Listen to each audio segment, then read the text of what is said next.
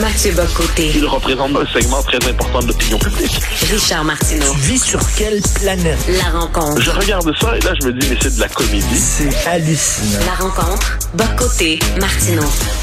Alors, euh, Mathieu, si j'entends encore Dominique Anglade accuser François Legault de diviser les Québécois, je vais pogner les nerfs parce que elle, lorsqu'elle est contre la loi 21, je m'excuse, mais ça divise. Lorsqu'elle défend les droits des pauvres anglophones du Québec, je m'excuse, mais ça divise aussi, non?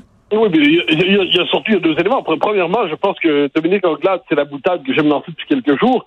Dominique Anglade, effectivement, rassemble les Québécois. Oui, elle rassemble les Québécois francophones contre elle. Hein, ils sont Oui. 93 à pas vouloir d'elle. Donc, euh, on peut dire qu'elle a- elle a réussi à forme de rassemblement négatif contre le Parti libéral. Bravo. C'est une réussite, j'en conviens.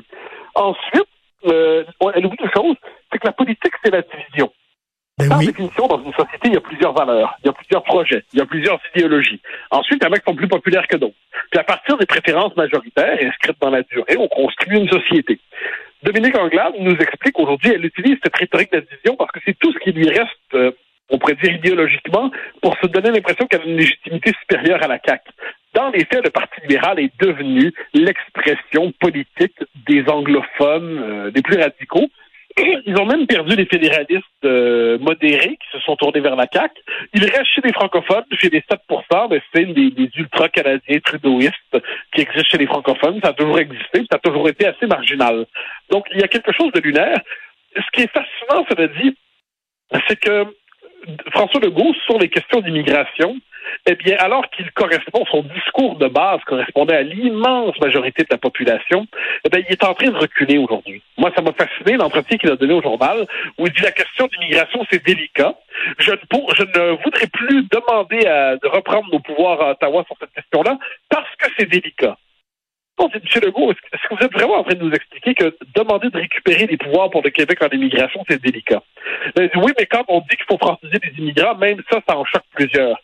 Là, il va falloir que François Legault accepte lui aussi que le projet qui est le sien, même s'il est porté par une majorité de Québécois, il y aura toujours contre lui le Parti libéral, Québec solidaire, et une bonne partie de la classe médiatique, d'une manière ou de l'autre, fonctionne selon les codes du fédéralisme de centre-gauche ou du fédéral ou du discours multiculturaliste.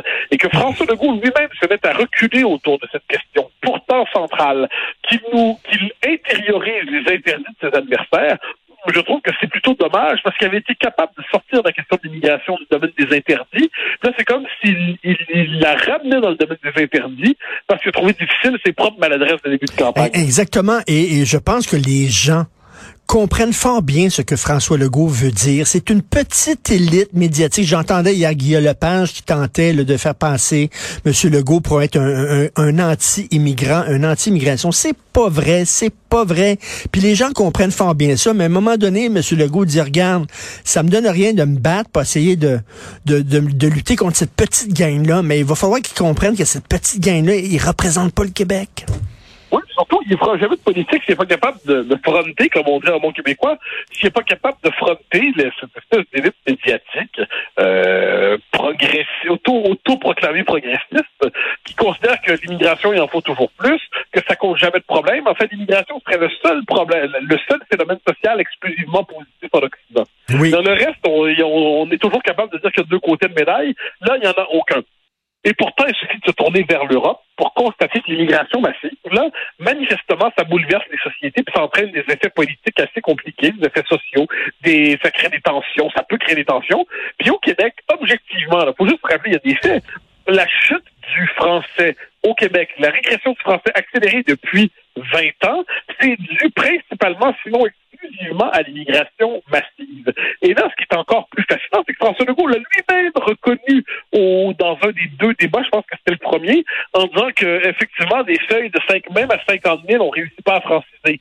Non, mais, mais ce sont des seuils qu'il veut maintenir lui-même. Ben oui. Donc là, François Legault, on a envie si, si les seuils auxquels vous adhérez vous-même, vous reconnaissez au même moment qu'on n'est pas capable de franciser, mais là, qui- qu'est-ce qui se passe? J'ai l'impression que le premier ministre, soit, euh, cette question-là lui échappe, soit il doit tellement tenir des intérêts contradictoires euh, qu'il n'est plus capable de formuler une politique cohérente. Et là, il bénéficie en ce moment d'une forme de rente euh, post-pandémique, c'est-à-dire les Québécois disent globalement on a traversé la crise correctement avec lui, euh, ce qui n'est pas faux. Euh, quoi qu'en disent ceux qui sont dans le, le moi j'étais critique envers les mesures sanitaires, je peux, je peux, en, je peux en témoigner, mais j'ai toujours eu cette idée que le goût préservait la cohésion nationale, ce qui était la chose à faire. Ensuite, ensuite, il profite aussi de, de, de ce qu'il a fait sur la loi 21. Euh, il a pris au sérieux l'aspiration de la laïcité. Mais là, ça commence, il serait pas de connaître la suite. Or, il nous donne pas la suite, il recule pour la suite. Et puis, il va falloir accepter une chose toute simple. On ne fait pas de politique nationaliste sérieuse au Québec sans accepter d'avoir Radio-Canada sur le dos. Si on souhaite plaire à Radio-Canada, eh ben, il faut qu'on, il faut accepter qu'on fera pas de politique nationaliste sérieuse. Je crains que la CAQ d'aujourd'hui ne cherche à plaire à Radio-Canada. Est-ce qu'il manque de courage? Parce que nous, nous, on se tient debout, hein, puis on continue à écrire, puis il y a des gens, là, qui disent c'est épouvantable, vous êtes d'extrême droite, anti migrants, etc., et qui ne veulent plus maintenant nous avoir sur leur plateau parce qu'on est supposément toxique. On se tient debout.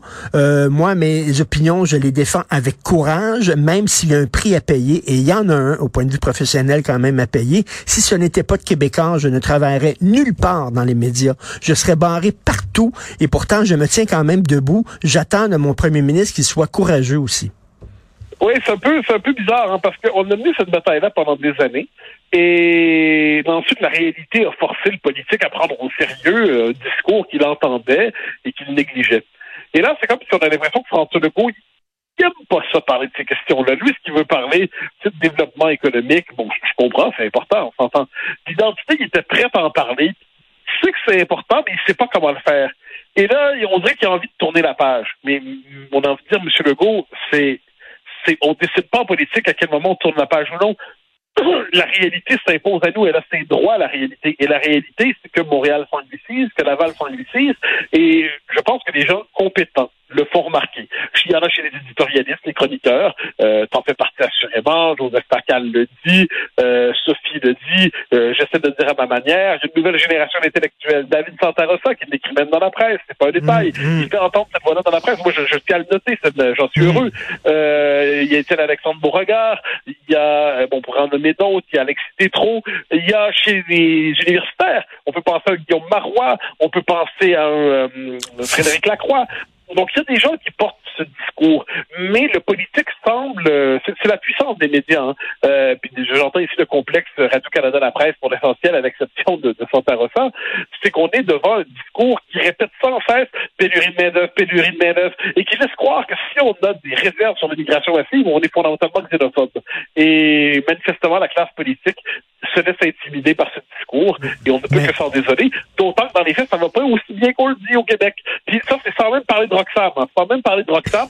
Euh, je, sais qu'il est bien vu aujourd'hui de faire passer pour des crétins ceux qui font un lien entre la crise du logement et puis l'immigration massive et puis le débordement, la sursaturation des écoles à Montréal et l'immigration massive. Mais le lien est réel et documenté. Mais voilà une question euh, qui n'est pas permis d'aborder. Écoute, je, je, cite aujourd'hui dans ma chronique Pierre Fortin, l'économiste, le Pierre Fortin, un homme posé un homme modéré, un homme, écoute, que tu ne peux pas associer à l'extrême droite, qui écrit en plus dans l'actualité un magazine de gauche quand même, et qui écrit, ben je m'excuse, mais effectivement, une immigration trop massive, ça cause, et, je, cite là entre guillemets, euh, ça, ça, ça, ça, menace la cohésion sociale. Il reprend, en fait, c'est M. Legault qui a repris les termes de Pierre Fortin, et Pierre Fortin, c'est pas quelqu'un d'extrême droite, là, c'est pas un homme toxique. Non, puis, ben, franchement, je serais curieux un jour qu'on m'explique quand on nous dit ah, extrême droite, extrême droite.